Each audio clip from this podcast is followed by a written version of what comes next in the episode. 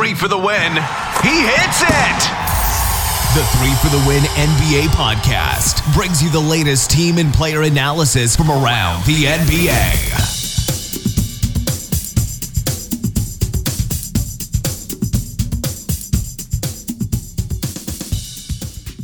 Welcome to another episode of the Three for the Win NBA podcast. As always, I'm your host, Pete Toll. In today's episode, we are previewing the 2021 2022 Cleveland Cavaliers season. So, jumping right into the episode, I wanted to recap the 2021 2020 2021 NBA season and just kind of give an overview of what the Cavaliers look like. Last season, they were 22 and 50, uh, they were 13th in the Eastern Conference, offensive rating 28 28th in the league. Defensive rating 25th. They gave them a net rating of 28 out of 30 in the NBA. And looking kind of at how the team looked right out of the gate, you had Kevin Porter Jr. kind of get in his troubling off season where the team had to suspend him and then they traded him. He flourished with the Rockets. And then you look at um, just kind of how the, the team fared overall and looking at kind of what they got throughout the James Harden trade, the Cavaliers obviously obviously were involved. They got Jarrett Allen without having to give up much. Um, they realized that Andre Drummond just wasn't going to work out for them. That Jarrett Allen was the center that they kind of wanted to not necessarily build around, but you know use as a building block to formulate you know a quality team. And you didn't really have Kevin Love because his back was injured for most of the year. Offensively, you had Collin Sexton who was able to really increase his scoring level. Uh, Darius Garland showed flashes, and with with Collin Sexton, a lot of people wondered was he going to be able to be a playmaker. Well, he didn't really have to be last season. Like he improved in that area, but he didn't have to be the lead playmaker. Uh, Collin Sexton did average 24 points, 4.4 assists, um, shot the ball decently well, 37% from three. But Garland to me was just as impressive and doesn't necessarily get the hype. Um, he actually shot almost 40% from three, 17 points a game, six assists. I think that's pretty solid considering Garland's more of a scoring guard as well, but can adapt into a playmaking role. I like Garland going forward. I think with Collin Sexton, um, the extension is looming for him, and he might be a trade piece, especially at the trade deadline uh, for the Cavaliers. Um, also, last season, who showed flashes that I like was Isaac Okoro. Now, offensively, he doesn't give you a lot, only averaged 9.6 points a game, shot just under 30% from three. Not really an offensive offensive threat, but his, you know, versatility on defense is something that I like. He can play shooting guard, he can guard ones, he can guard threes. Not really great at guarding fours, but I think he could do it in a small pinch if it's a small ball lineup. Um, and last season, that was kind of all I really saw that I liked as far as the team goes. Now, I did like, now he's no longer with the team, Larry Nance Jr., because I, I felt like he was a Swiss Army knife that kind of kept everything all together.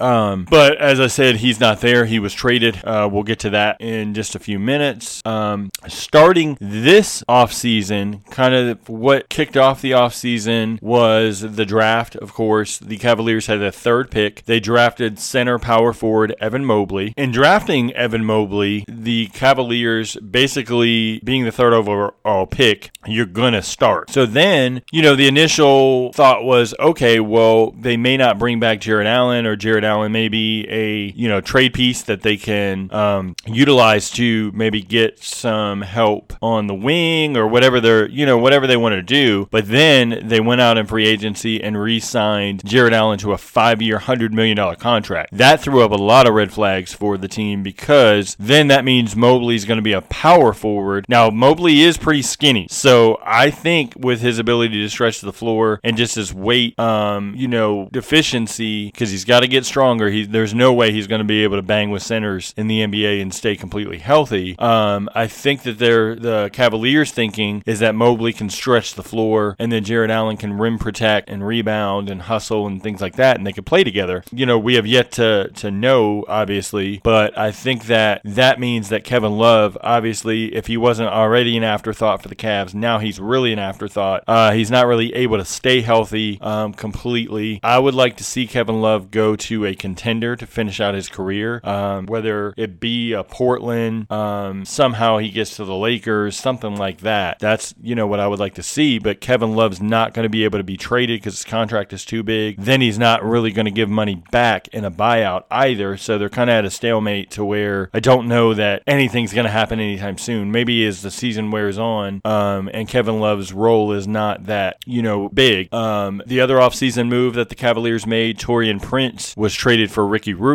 That gave the Cavaliers the ability, uh, getting Ricky Rubio to have another playmaker that's experienced behind Darius Garland uh, to push Garland in a way that he can improve in areas of defense, um, passing, just kind of decision making, things like that. I love that move for them. Um, they also got Kevin Pangos, um, who we'll talk about in a minute, um, you know, to help them from the standpoint of, you know, point guard play. And you could see Ricky Rubio dealt at the trade deadline, I think, to a contender, if not earlier, um, once he's able to kind of help uh, Garland get acclimated a little more, because I don't feel like Pangos got brought over to be a strictly third string guard all season, but we'll see what happens there. And then lastly, the big move uh, that the Cavaliers made, it was a head scratching move, but um, they bring in another power forward. They get Lauri Markkanen, who was kind of really pushing to get out of Chicago. He didn't want to go back. Uh, he got a four year, $67 million deal. Um, it was a sign and trade. Now, the Cavaliers had to give up Larry Nance Jr., they ended up moving him to Portland, and then Chicago got Derrick Jones Jr., and Lauri Markkanen ends up in Cleveland. Um, I don't know. I, I like it from the standpoint because Markkanen gives you three point shooting. If he's healthy, um, you know, he's versatile enough on that offensive end that, you know, he can score in the mid range and shoot threes. He just doesn't rebound great and doesn't play great defense. So I don't know. With Evan Mobley there, you're now putting someone else to kind of squeeze in playing time um, and kind of figure out what you're going to do um, in that sense. So I don't know really with Markkanen how um, overall he's going to fit. I think he comes off the bench as the six man um, because I feel like they really push Evan Mobley to be the starter um,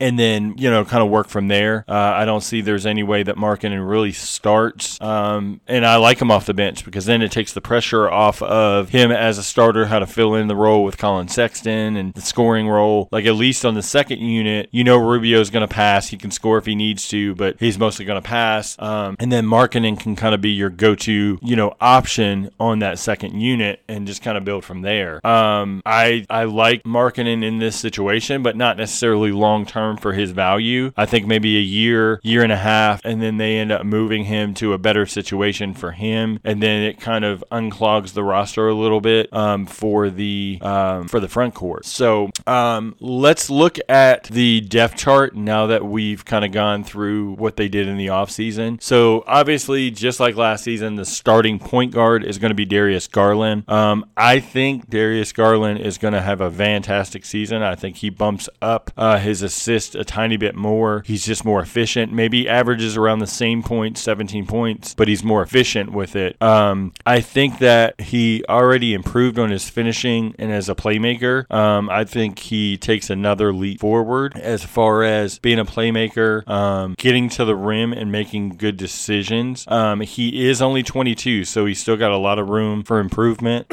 And with Garland, I think, you know, you kind of have to look at he's going to be, in my opinion, the guy that gets, you know, obviously the keys. And um, I, I feel like Sexton's going to be the guy that gets moved. I mean, I could be totally off, but I feel like Sexton would be the one you move. You kind of balance the roster a little more. Um, you see what you have in Mobley. Um, you know, you see if there's any improvement in Allen offensively and Okoro, Okoro offensively. Um, and then you go from there. Um, backing him up, as I mentioned earlier, is Ricky Rubio, who is a phenomenal playmaker. Um, you know, one of the best passers in the NBA, high level IQ, uh, veteran in the locker room that can help, especially with decision making and playmaking. Um, really like him in that backup role for this young team, just to kind of help Darius Garland a little more.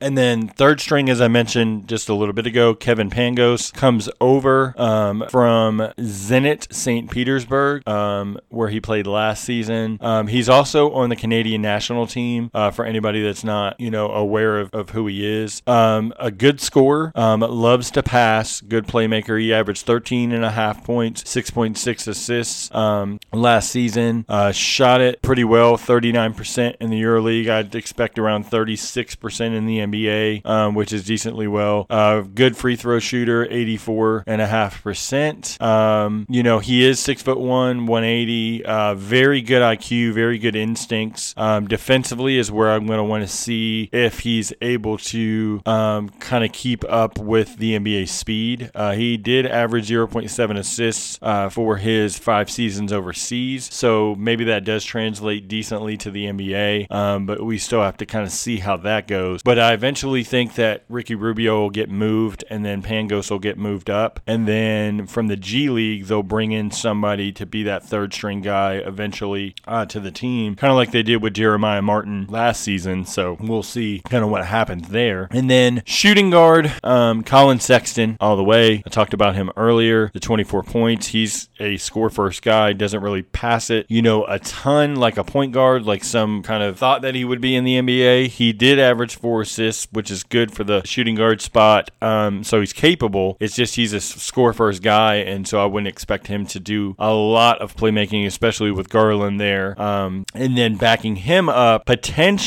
if healthy, I think the plan was for Dylan Windler to kind of take the backup shooting guard spot because he's a, a good shooter um, and then a good rebounder at Belmont, but he hasn't been able to show anything on the floor because he's been injured constantly um, throughout the season. So that really pushed the Cavaliers to make a move um, to go and fill the shooting guard or the backup shooting guard spot, which they did. They get Denzel Valentine from the Chicago Bulls, um, 6'4, 220. Valentine likes that little drive in and floater kind of from the 12 foot, you know, area. Um, he likes that. And then he's an okay three point shooter, only 33% last season. Um, a lot of people get confused and think that he's this knockdown three point shooter. And man, the, the Cavaliers got a sniper. No, that's not Valentine's game. Valentine's first instinct is to drive with that floater every single time. And then if he's open, um, he can knock it down, you know, decently, like I said, at 33%. Um, 94% from the line last season was a season high, but he doesn't get to the line very often. Like I said, he settles for that mid range floater, and it's kind of so far out that it doesn't really draw any contact with anybody inside. So it's kind of unique a little bit, um, you know, as, as a part of his game. But he's going to be the backup shooting guard, I think. And then he'll be kind of in a battle with Windler once Windler's 100% healthy um, for that spot. And then you look at kind of just how the roster shakes out, and they had Damyean Dotson, but they kind of moved on from from him. So you know, there's not a lot there um, shooting guard wise. Now they do have a two way spot open, and looking at kind of two of the guys that could potentially fill that role, um, you have RJ Nembhard, and then you've got Kyle Guy. Um, a lot of people are, are familiar with Kyle Guy because he played with Sacramento on a two way last year. Um, they also have Brodric Thomas bringing back on a two way as well. He will play the two guard spot. Um, showed flashes last season. Brodric Thomas did, um, and so I wonder if that's kind of what they go with there um, as the emergency shooting guard. Thomas didn't shoot it that great from three, but he showed flashes of being able to play make in a pinch, and then kind of the, his mid range shot. Um, he was a little bit nervous shooting the ball, I think, because I don't think he was like 100% thrown into the best situation. It's like, all right, here's some garbage minutes, go make a play. Um, I think in a pinch he could potentially, um, you know, get on the floor. Um, but I look at a guy like uh, Kyle Guy to kind of win that last spot. And Guy's versatile enough that he could play point guard and shooting guard, and we know he can shoot and fill it up pretty quickly. Um, so we'll see what happens with that other two-way spot. But Brodric Thomas for now has the first two-way spot. Um, looking at the small forward spot, and you have Isaac Okoro in there. Um, Isaac Okoro is not a good shooter. He had a net negative offense, um, you know, numbers, and you know you got to look at how that balances out. Okay, you've got Collin Sexton that can score, doesn't really play defense, so then Okoro kind of cleans up on defense. Really, really good, uh, you know, defender. Um, the numbers didn't really reflect as a team, but I think, um, you know, individual defense. I think Okoro showed enough flashes that it balances out. Now, long term, he's going to have to get up to 33% shooting the three, whether it's even corner threes or something just to give a different look on the offensive end and kind of keep the defenses honest to not sag all the way off. Um, Dylan Windler can also play the backup uh, small forward spot along with Cedi Osman, uh, who's you know able to kind of cut a good passer, not a great shooter, not a good defender. Um, I think they were trying to cut bait with him last season. They didn't really find any deals that they liked um, overall, and that's where I think a guy like Lamar Stevens can come in and steal playing time because Stevens can play power forward and a little bit of small forward, um, and his defense was really good. His rebounding was above average. Um, again, not a great shooter, but I think that the potential is there. I would take on Stevens rather than carrying out another season of Cedi Osman, not knowing if he's going to be the Cedi Osman of two years ago where he was decent, you know, or it was going to be last season where he struggled across the board. Um, I like Stevens' potential better than even Dylan Windler because Windler just can't stay on the floor. So I don't know what you have necessarily with him um, overall. So that's the kind of small forward spot. Uh, Lamar Stevens also can fit into the power forward spot, like I mentioned. Um, Evan Mobley is coming in, like I said, as the third draft pick. Um, he's going to be the starting power forward. Um, he's not a three point threat yet, but he's good in the mid range enough that he can be away from where Jarrett Allen is, so it's not clogging that same area. Um, he can also score inside, but he's so skinny that I feel like just the he's going to have to put on muscle and weight because he's going to get pushed around. Um, and some of those moves on offense that he was able to do last season, you know, kind of spinning off of guys and and putting it in the basket. Guys are stronger and faster in the NBA, so the speed is going to have to be um, his calling card necessarily um,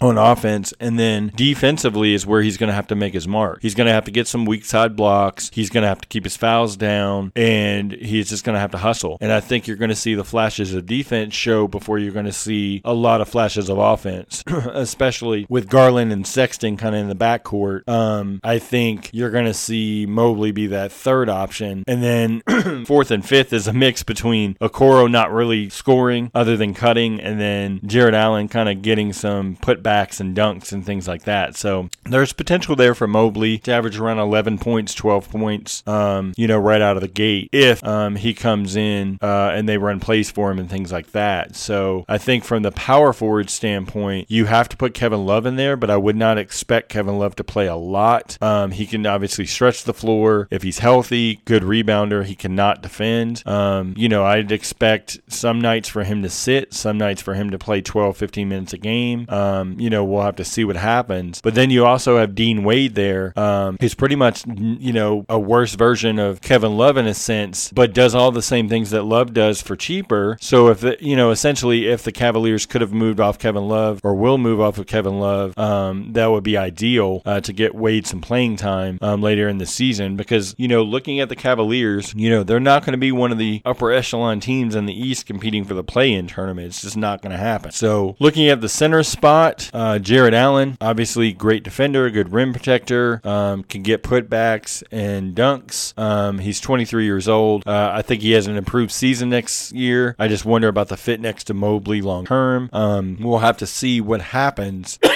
With that fit of Allen and Mobley, um, and whether they mix in Lauri Markkanen. Um, we talked about Markkanen earlier, so I'm not going to go back into kind of what Markkanen does, but Markkanen is going to be kind of off the bench, staggered with um, maybe even Mobley a little bit at center if Mobley plays center, and then you've got a little bit of Jarrett Allen. So he's going to play in a combo mix. So I feel like with with Markkanen, you know, he essentially could play the power forward spot. Kevin Love could play a little bit of small ball center, so he's not having to um, go out on the perimeter and guard power forward some. Uh, I see that as being an option um, there. Um, and then they have Taco Fall for training camp. Um, I don't think he makes the roster just because there's a glut of big men. They've got uh, who was a first rounder with the Clippers. Um, he could shoot the corner three a little bit. He's okay defensively. He might be a guy that, that doesn't make the roster, and then they keep Taco Fall instead. Um, I could see that as an option because they're not really invested in Kabengele either. Or both of them go, and then Kyle Guy makes it as a two way, and then you figure out like maybe a big man somewhere else um, makes the roster um, if if they wanted to go that route. So it'll be interesting to kind of see how that that roster plays out. But then you've also got to look at JB Bickerstaff came in. Um, you know the defense improved, but the offense didn't really show much. Um, but there was also injuries. Um, I don't know. Looking at how young the roster is, I don't know. You know, with JB Bickerstaff, he's there to be the development guy, and I think that's good enough. But they're going to have to show more on offense than just Collin Sexton. You know, getting in a pick and roll and then you know scoring on his own. And looking at kind of this season, let's kind of look at a you know best case, worst case scenario. Best case is that Garland takes a leap and he's a you know top tier point guard in the East, not top five, but like he could reach the top, you know, eight necessarily in the East. Um, Mobley comes out, you know, looking really good. L- Lauri Markkanen stays healthy, and then he's able to shoot the ball well. Um, you know, they could potentially win uh, 27 games on a you know best case scenario. Um, looking at kind of the worst case, I feel like things don't start out great as far as a fit between Mobley and Allen. Um, Sexton kind of does just what he does, scoring and not much else. Um, and then they end up trading him and move off of him. Um, and then the Cavaliers win 21, 20, 21 to 24 games.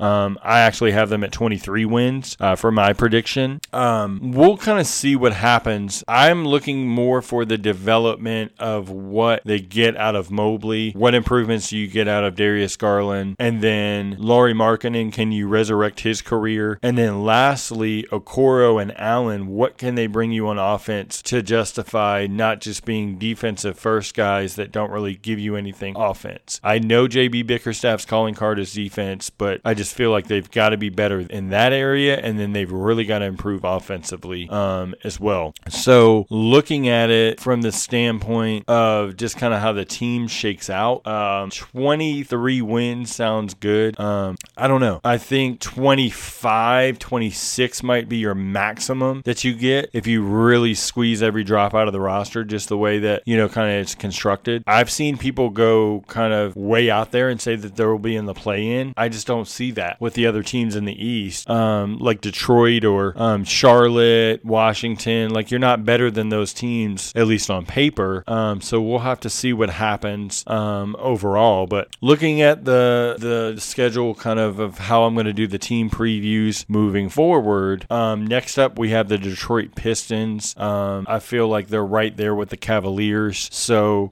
I kind of wanted to stick with teams that were the lower tiers that I had out of the kind of get those teams um, out of the way. But that pretty much wraps this episode up. I hope you enjoyed the 2021-2022 NBA season preview for the Cleveland Cavaliers. If you haven't already, please subscribe. Tell a few friends. Um, you can find the Three for the Win NBA podcast on Spotify, Google Podcast, Apple Podcast, Stitcher, Anchor, and a other plethora of podcasting networks. Um, and please continue to bear with me. I'm trying to knock out all 30 teams. So um, hopefully this week I'll have, you know, at least 15 of the team previews knocked out. Um, my goal is to have them all done by next Thursday. And then that way I can go ahead and do my season preview uh, prediction episode for the Eastern and Western Conference. And then we'll get ready for NBA opening night. Thanks for listening to the Three for the Win podcast. And I will talk to you next time.